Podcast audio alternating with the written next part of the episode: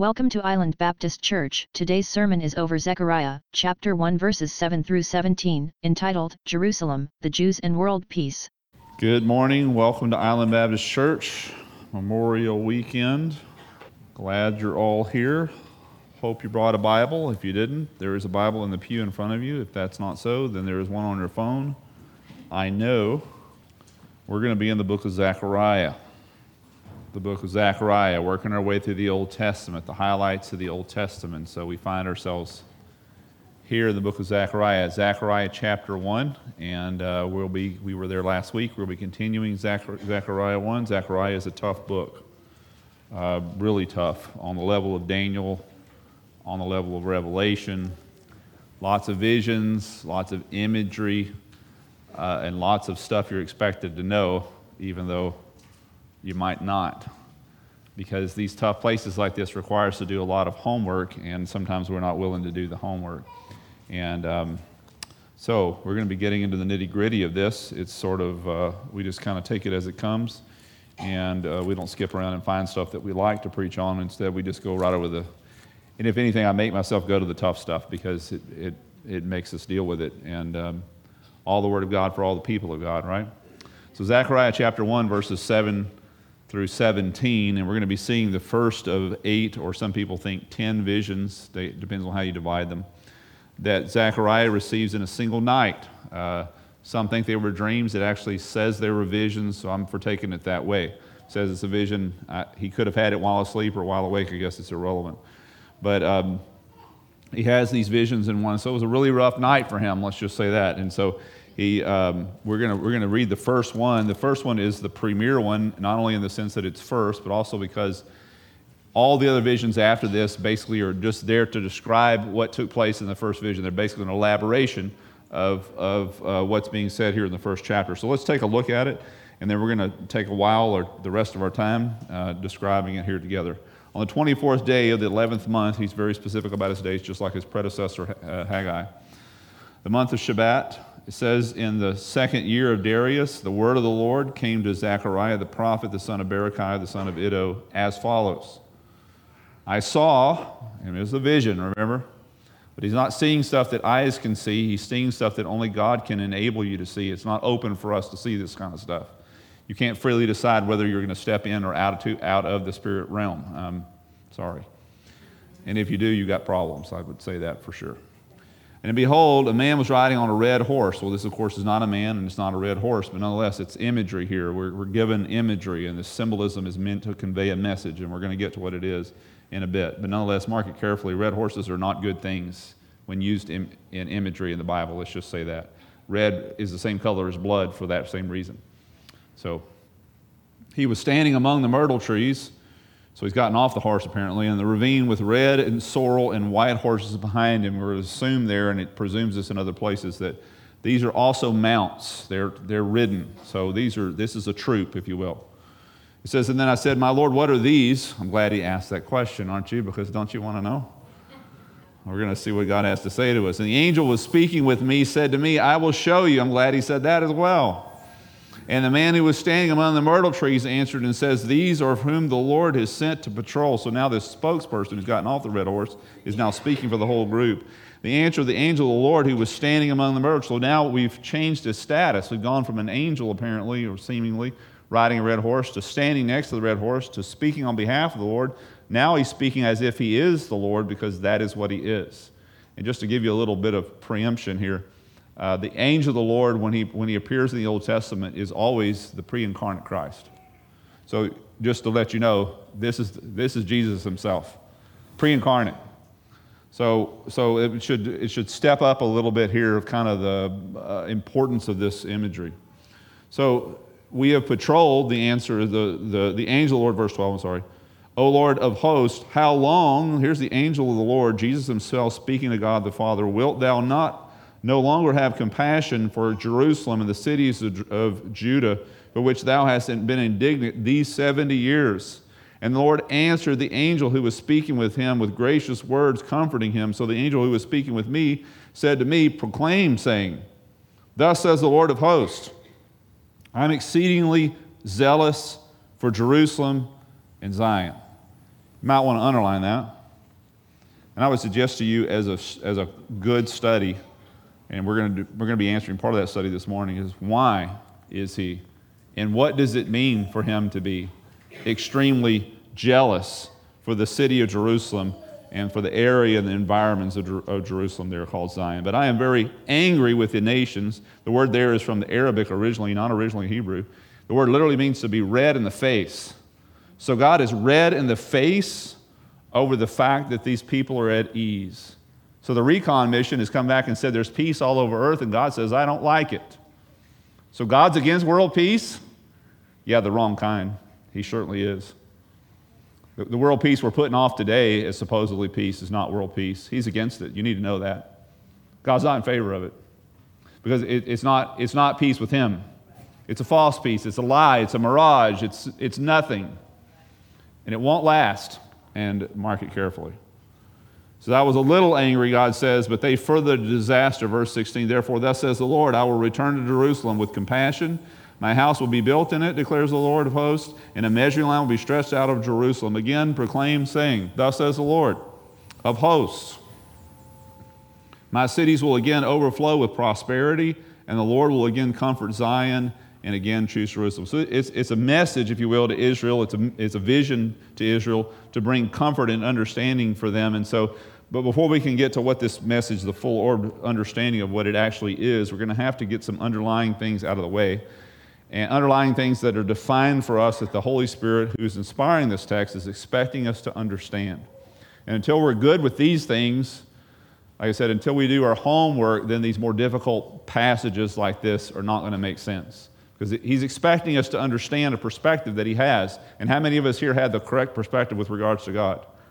Yeah, me neither. So we're working on it together. So when we come across places like this, we're working hard to get to the place where I can see it the way God sees it, understand it the way He understands it, so that I can uh, properly apply it to my life and properly apply it to the world that I live in. So several items that we got to get cleared up before we can understand what this vision is from Zechariah. The first thing we have to understand is you have to understand, because it's the main point of this whole vision, you have to understand the city of Jerusalem.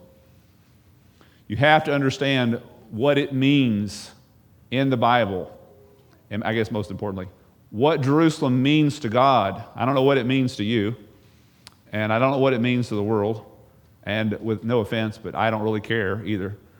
I do care, or I should say, we should care what the city means to God, and as best we can, change our perspective on that city to be the same as God's. And so here, here's some perspective for you. The city of Jerusalem is a conundrum. It just is. It doesn't make sense.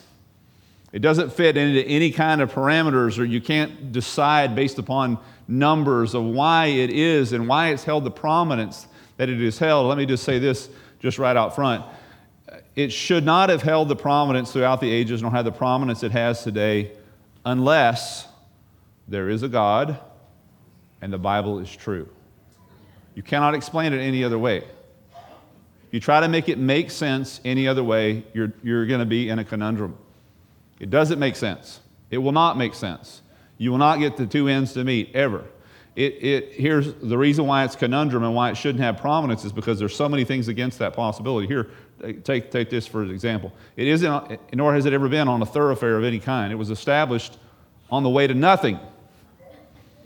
You're not going to anywhere, even today, when you go to Jerusalem. It's not on a road. I guess there's a road there now. There was a road back then, but it wasn't on a thoroughfare. The thoroughfares either went to the east of it or to the west of it. And, and by the way, if you're building a city ever and expect it to be prominent, don't do what they did with Jerusalem and not put it on anything. Because that is not, and by the way, God intended to be there that way.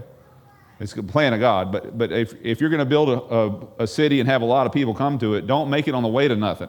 It's tough to grow a city like that, as opposed to cities of the same at the same time, like a Rome or a Babylon or a, or a, you know, a Houston, I mean, for crying out loud. It's got to be on something. It's got to matter. It's this, this city, Jerusalem, is not on a river. It's not on a body of water. It's not a stronghold of commerce. Uh, neither does it give those who live there a quick access to anything as opposed to a Rome or a Babylon or a Cairo or a New York, which in all cases are either on rivers or on large bodies of waters or on major thoroughfares or on all the above.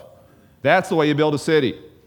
There is no reason why this city should have the prominence that it has. Nonetheless, it does. Like I said, it's a conundrum. Has no natural resources. Unless you think rocks are natural resources, that's all it's got. Why does it hold the prominence that it holds? Unless, like I said, there is a God and the Bible is true. Historically, it has always been quite small. Those of you who are well versed in the scriptures, you're familiar with King David and his reign. When David reigned and when he conquered the city of Jerusalem, and it was named the city of David, it's still called that. When it was named the city of David, the population total in Jerusalem, his entire reign was about a thousand people. Anybody here from a thousand, thousand person hometown? Anybody, if you are, you're related to half the people in that town, aren't you? And you know everybody else's business, don't you? It's a little bitty place. That's all it was. When Solomon reigned over it, at its pinnacle in the ancient times, Solomon's reign in Jerusalem, there was only 10,000 people living in the city. I'm from a 10,000 person city, and none of you know the name. You want to know why? Because no one pays attention to 10,000 person cities. So, why is this city prominent? Why does it stand out? Like I said, it doesn't make sense unless you believe the Bible is true and that there is a God. Historically, like I said, it's always been small. Uh, uh, Solomon, under Solomon, 10,000, maybe two or 3,000 as Zechariah writes his book. Very, very small town. Uh, 600,000 at the time of Christ reaches its pinnacle as far as population, but more than half that population were not Jewish. They were Roman soldiers, they were of all different uh, creeds and backgrounds. Uh, as, paired, as compared to cities of the day like Rome, which was 4 million, uh, Babylon, uh, 250,000, uh, um, Assyria, uh, Nineveh, 600,000. Uh, today, the city of Jerusalem is only 800,000. So, whatever you hear in the news, the whole city is only 800,000 people. We have a city in our valley that's about the same size. Largest city in the south, in the valley area is McAllen. It's roughly 800,000 people. Now, any, and anybody here had never heard of McAllen until I just said it? There you go. You want to know why? Because she's not from here, and you have to be from here to know it. Or you go to anywhere else in Texas, in many cases, they don't know what McAllen, McAllen, I don't know what McAllen, what is McAllen? You travel anywhere in the world outside of Texas, and they surely haven't heard of McAllen. There's a very good reason for it. No one pays attention to cities of 800,000. Get to a million. Talk to me about Houston, about a San Antonio, about a Dallas, about a New York, about a Kansas City, right? Because those are prominent cities. The city's never been, Jerusalem, more than 800,000, and yet it's held extreme prominence. Like I said, it's a conundrum. Unless the Bible is true, and unless there is a God. Here, here's, here's an example, a picture I took when we were there in, in Jerusalem uh, a couple of months ago. And this is a picture of the plaque on the outside of the United States Embassy. The embassy, of course, if you haven't heard the news, got moved from Tel Aviv 45 miles to Jerusalem. And the whole world lost their minds over it because they just did. And I'm glad they did too, by the way. It needed to be there. It's always been their capital. and you know, it's just a lie to say it isn't. But so, so back to the 800,000 people, though. So an 800,000 city received a plaque in an embassy only moved 45 miles, and the whole world just has a cow over it. So let's, let's compare. Just, just 15 hours from here is one of the largest, if not the largest city in the world. Do you know that? Mexico City is gigantic. 20 million people live in Mexico City. So, by the way, there's a plaque like that in Mexico City, the United States Embassy. Let's say we go down at the United States, go down to Mexico, and we move the United States Embassy out of Mexico City, and we move it into a suburb of Mexico City. Is anybody going to care? No, a few Mexicans, right? But I don't care. We've got an embassy in Mexico. That's all I care about. That's all our government cares about. The world would never lose their minds. They wouldn't care. But I, like I said, you travel a plaque and, a, and an embassy 45 miles to the city of Jerusalem, and even though as small as it is, and the whole world loses their minds? It doesn't make sense. It's a conundrum, unless the Bible is true and there is a God. The city has always, listen, factored very little into history as far as the world's hist- historians have, concerned, have been concerned. You look at the history of the Romans, you look at the history of Babylonians, look at the history of the Persians, look at the history of the Greeks, read their stuff. they don't mention Jerusalem. They don't, very, in many cases, very briefly, only as they conquered it. Factored not at all.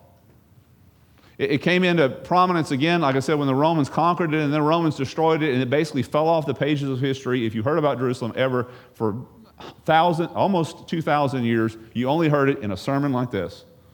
Because it did not show up in the news, because it didn't matter. It was ruled by the, by the, by the Muslims for 500 some odd years. No one cared about the city until 1948 when God moved his people back to that city. And especially in 1967 when he moved them in officially, in not just to the country, but also into the city. The city's name means, Jerusalem means, in it there is peace. And it, is, like I said, it's a conundrum. So you've got a name that it has never lived up to. Let me just give you some statistics on the peace that has happened in this city. It has been attacked 52 times in history. Any of your hometowns been attacked? My hometown was attacked by a rival football team, and they burned their letters with diesel in our football field. We're going to get them. That's the worst we've ever known. That's the worst we, most of us here have ever known. This city has been attacked, I mean, with arms to kill people 52 times, captured and recaptured 44 times in the time of his existence, placed under siege 23 times, been completely destroyed, leveled to the ground twice. The Bible says it's got a third one coming. The excavations there uncovered layer upon layer of either rubble or burnt material, 20 or more layers, different sections of the city that have been completely obliterated 20 different times. One city built on top of it, that one gets wiped out. Another city built on top of that, that one gets wiped out. They build another one on top of the rubble of all that, it continues to go.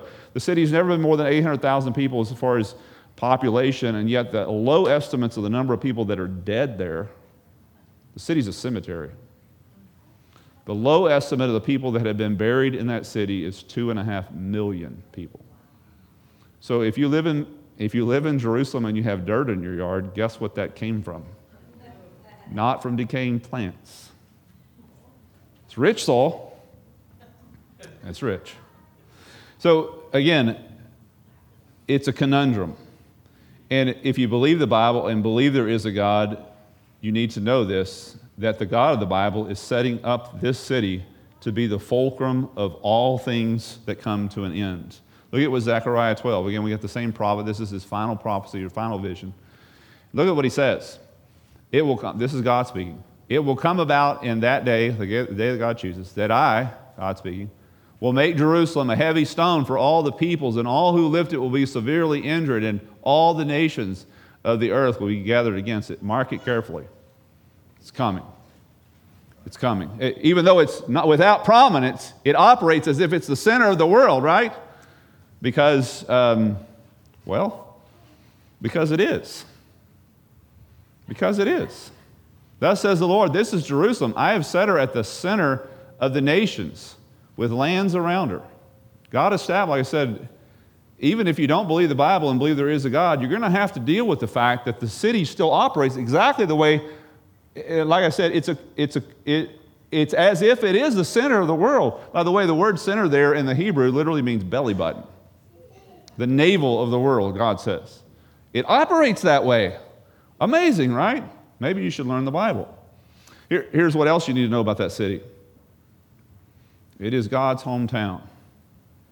It's, he's got to call a place a hometown. He's picked this city. For the Lord has chosen Zion. He desired it for his habitation. This is my resting place. How long? Forever. Here I will dwell, for I have desired it. So you believe there is a God and you believe in the Bible. You also have to believe the Bible, which teaches us that there is a devil. And so now you know why this city has had all the trouble it's had. So if I'm the devil, if you're the devil, some people think you are, wouldn't you attack this city? Wouldn't you be after it? Wouldn't it look with all the desolations and all the destructions and all the sieges and all the things that have happened to it? Doesn't it look like there really is a God and there really is the Bible's true and there really is a devil? Doesn't it look like that? I think it does. I really do. So, number one, in order to understand this vision, by the way, it's just an introduction. Hope you're comfortable because we're just now introducing the sermon. Number two, number two, here we go. You have to understand the city And you have to understand the people of the city, namely the Jews. God has chosen the Jews. Get over it. He's chosen them to be his people, not for any other reason other than he chose them to be his people. God sovereignly decided that they were going to be his people. And the Bible is very explicit about the reasons why he did not choose them. He did not choose them because they were more intelligent or more holy or more deserving. He chose them because he had to pick somebody, and he could have picked anybody, but he chose the Jews. He chose the father of the Jews, Abraham, and all of his descendants, and through them to bring his message to the world. He chose them. Here's some reasons for his choosing, I should say. We don't know why he chose them specifically, but we know what the purposes that he had for them. And here's the purposes. Number one, to declare the truth of who God really is. He had to have a people, and he chose the Jews, and part of their job is to declare the truth of who God really is. Look at Isaiah up on the screen, chapter 43, 21. My chosen people, that'd be the Jews, the people whom I formed for myself, will declare my praise. They will do it. Doesn't say they might do it, doesn't say they should do it. It says they will do it because that is what they're doing. They're doing it whether they obey Him or not. You know, you glorify God whether you obey Him or not. You know that, right? God's going to be glorified whether you're in hell or in heaven. Did you know that? He's going to be shown for rightly judging sinners because you're in hell or rightly accepting those who accept His Son Jesus Christ and the righteousness He offers. And you've got to decide which one you're going to be on. God is glorified either way. God has glorified the Jews the same way, whether they obey him or not. But their job has been a difficult one, to be sure. So, number one, to bring the truth of God to a world. Number two, to bring the Savior of God to the world. Genesis chapter 12, verse 3. God speaking to the father of Jews, Abraham, he says, In you, and ultimately his descendants, all the families of the earth will be blessed. Prophesying the Messiah, speaking of the coming of the Messiah. And then a fourth reason the purpose of the Jews, the purpose, their job, is to transmit and preserve the scriptures. I don't know if you checked, but your Bible is a Jewish book. With the exception of Luke and Acts, it's written by exclusively Jews and almost 100% about Jews. And notice, that's exactly, that's exactly what I forgot that one, sorry. You're a holy nation priest. We forgot that one. God has called them to be intermediaries for us. So, what a hard job. Would you want to stand on behalf of, of a sinful world and speak on behalf of a sinful world to the God of heaven? It's been the job of the Jews. And then, then this whole issue of the scriptures and that they've been the conveyors and protectors of the scriptures. Notice, then what advantage has the Jew? I bet a lot of them have asked that question. Or what is the benefit of circumcision, the mark of being a Jew? Paul says, great in every respect. First of all, that they were entrusted with the oracles of God. That's talking about the Bible. They've been entrusted with the conveying of the message written in words that God has for us about who He is and how He deals with us. That's what the Bible is. What a job! Hadn't always been fun. You ought to ask a Jew sometime. A fifth reason why God has called, or the purposes that He has for His called people, the Jews, is so that through them we could know His character. So that through them we could know His character. We could know, first of all, that He is faithful. How do we know that He's faithful? By the way He dealt with the Jews. He said, Do these things and I will bless you. And when they did those things, guess what? He blessed them. And then he said, Don't do these things or I won't bless you. And they, being the numbskulls like the rest of us went ahead and did it anyway, and guess what? He did not bless them. Showing his faithfulness, showing that he says what he means and means what he says. And the Jews are an example. They are a, a word picture of how faithful God is. He's also used the Jews to show us how gracious he is. That even though we sin, even though we're heinous in our sin, even though we run and we mock God, we do all these things, that if we will return in repentance, we talked about this last Sunday. That God graciously accepts us back. The Jews are a prime example of that.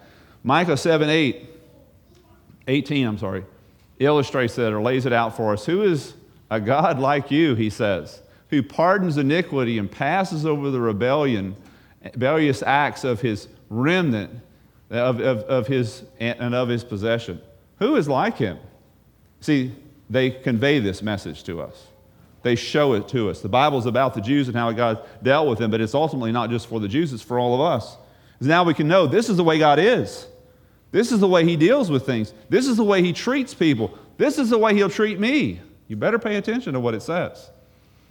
Because they've been used as a prime example of that. He also shows not only His graciousness, but also of, of what happens to those who refuse to repent. I mean, look at the 20 something different layers in Jerusalem and the cities of, of Israel today that they've discovered archaeologically in excavations. 20 layers of rubble and of burned stuff because these people wouldn't obey him. And so God sent army after army after army to get, to get their attention. Look at how he kept the people of Israel out of their land for 2,000 years, and you think he's not serious about sin? You think he doesn't take your unrepentance personally? Look very carefully at the vast amount of evidence that stands in front of you with regards to Israel. They disobeyed him, and what happened to them? Oh boy, you don't want that to happen to you. Boy, you don't want to go down that road. But boy, they went down that road, didn't they? Brings us to the place where we are now in the book of Zechariah. How did they get to the place where they were in need of encouragement, like what happens to him here in Zechariah? Notice what it says the people, speaking of the Jews, were very unfaithful, following all the abominations of the nations, and they defiled the house of the Lord, which he had sanctified in Jerusalem. Big mistake. To mess with God in his hometown? Big mistake. They scoffed, it says, at his prophets until the wrath of the Lord arose against his people until there was no remedy. Don't make him do it, but he will. Therefore, he brought up against them the king of the Chaldeans until, and they conquered it, and the city was desolate for 70 years, as is going to say here, until all the days of its desolation had kept its Sabbath, until 70 years were complete, just as it goes on to say, just was predicted by the prophet Jeremiah. So God sent now, that's where we find our story. That's where we pick it up here in Zechariah. These people have now been 70 years in exile. He's brought them back to their city. Now they're humbled extremely, very few in number. Their city is in rubble, their temple is in rubble. They have no money. The surrounding peoples are against them. They're in a very humble state, and God sends them two prophets, Haggai and Zechariah, to bring them messages, in particular Zechariah, of encouragement and comfort. So the vision of Zechariah is a comforting and encouraging one, even though you don't understand it yet, but I'm going to explain it to you. We don't have time, by the way, to run down all the biblical references to the points I'm going about, about to make to you. So pay careful attention to what I'm going to say. But I'm going to ask you something I don't normally do, which is you're just going to have to take my word for it. Unless you have another hour, I know you plan to be out of here and eat somewhere by 12. So if, if you'll come back next time, we'll do more running down the biblical answers to this. But I'm going to explain this vision to you just simply from my own homework, like I said. And um, and we're going to take time later to make sure that we run down all the scriptures to show you where I got this homework from. Number one, the vision is of a troop of mounted angels doing a recon mission on the earth. That sounds like military, doesn't it? Yeah, it does. Maybe you don't know what the Lord of hosts means. It names him that way several times there in the first chapter. What does it mean to be the Lord of hosts?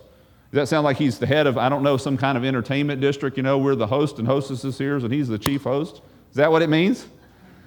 No, it's one of these unfortunate places where we've left, the, left it in the old English and we've not interpreted it in the modern English. If we interpret it as the modern English, you would hear that he's the Lord of armies. God has an army? Yeah, not just one. He's the Lord of armies. And what you have in front of you here is a recon mission of a, of a particular sect of his army, and the head of that army, as we said already, is not an angel sitting on a red horse and then dismounting from that red horse is nothing other than the pre incarnate Christ. This is serious business. So God is doing recon in the earth, bringing back the answer that the world is at peace, but God is against that peace. They're in the midst of a group, as it says here, we read there, of myrtle trees. What are they? So the horses are symbolic of war, particularly the red ones. The riders, of course, are God's armies. And it says they're in the midst of myrtle trees right there. Are you looking at that? What are those myrtle trees? They're symbolic of the Jewish people. You go to Israel with this, you're going to see plants growing out of walls in a lot of the cities and the towns, and these scrubby little, ugly little plants. Those are myrtle trees. They don't make trees, really. They make a tree if you get them really down in a low place and they get watered really well, but for the most part, they're these scrubby little ugly trees. These things represent, in this image that we have in front of us, they represent the Jews. Lowly, humbled, nondescript, but I will say this same is true for the myrtle tree as it is for the Jew. Hard to kill, and most importantly, maybe for this scrub bush, once it has a beautiful scent, but it only releases its scent when you crush it. That's the Jews. And where do we find them? It tells us here, if you kept, if you kept reading there, it says they were down in a low place, right? They were down in a hollow. And, and, and amidst, in the midst of these myrtle trees was this angelic uh, recon group, this, this army headed up by the Son of God. What's the imagery here? So not only do you have myrtle trees, which are very lowly plants, but they're down at the very bottom. It's a picture of the, of the Jewish people as they're looking up to their city. They can't figure a way in. They can't figure a way to fix it. They got nobody supporting them. And they're looking around at themselves saying, We're just lowly myrtle trees. What can we accomplish? We're nothing like the oaks, nothing like the cedars. And God's saying, Look around yourselves, my children. You're in the midst of my army and headed by my son. Pay attention to your position. This angelic recon has, has, has bringing them good news that, hey, God is with you. God's going to provide for you. God is fighting for you. And so let's get back to what happens here. So the angelic recon brings back this, this news that sounds like good news for us that the whole world's at peace. Isn't that what we're all about? Shouldn't we be about world peace? I mean, if I give you an answer sheet out here and says, what would you choose? Would you choose world peace or world turmoil? Which would you choose? World peace, right? If you're Miss America standing on the stage, you know, to get your crown. And they says, what is your goal for your pageant? You know, I've never seen Miss America accomplish anything other than being pretty.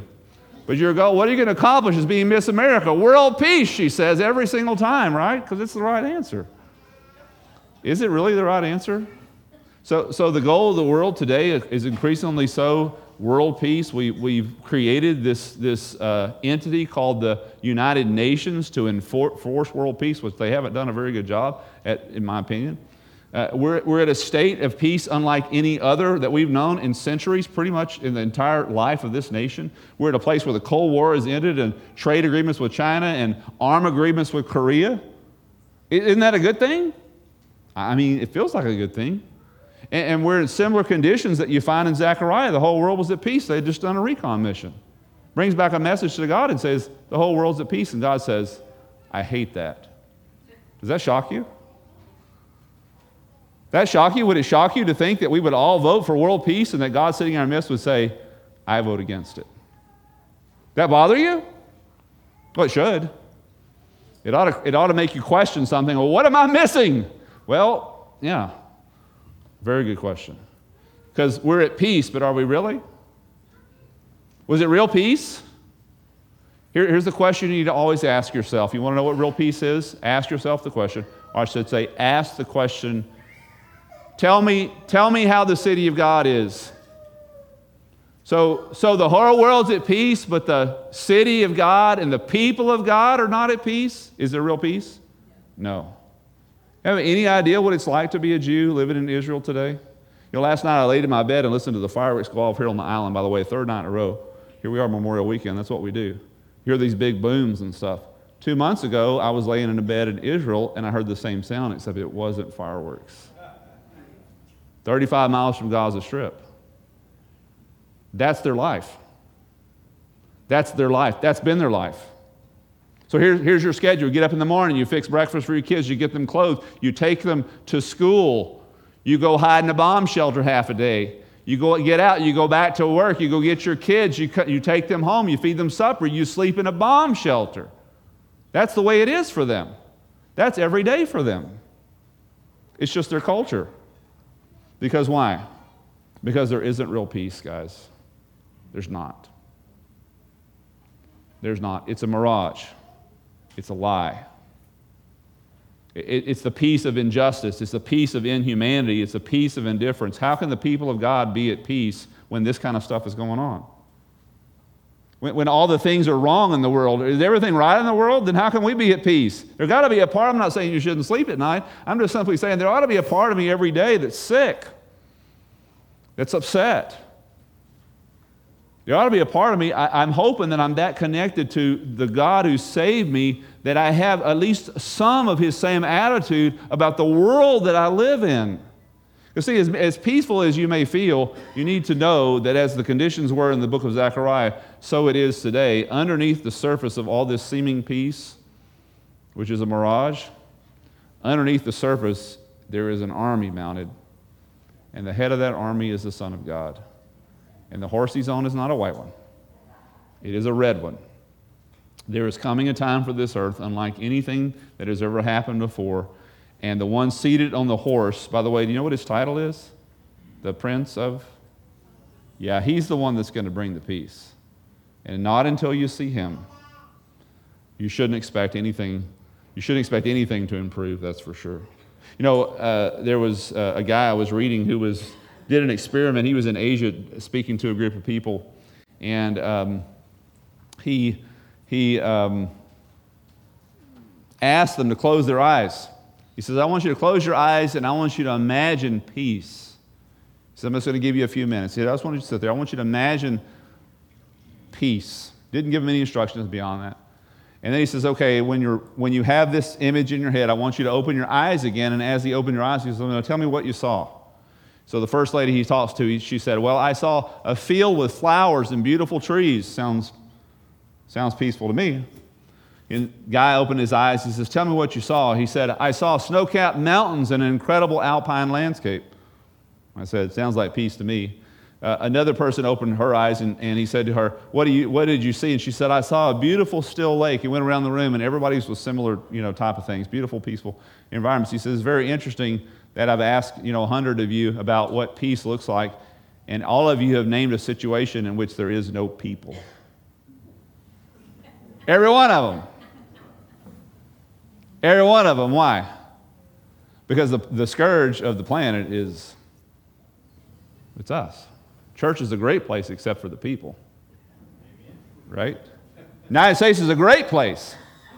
I mean, our, our, our laws and our statutes and our and our, our, our goals and our, and, our, and our rules are awesome if it weren't for the people. Government's a great place if it wasn't for the people. Organizations are a great place if it wasn't for the people, you see. Why isn't there peace? It's because of the people. Until we're at peace with the Prince of Peace. And why would we ever expect peace? I want to ask you, please, to bow your heads and close your eyes as we think about what God has said to us today. The Prince of Peace coming to reign. There's going to be a lot, a lot of turmoil before then.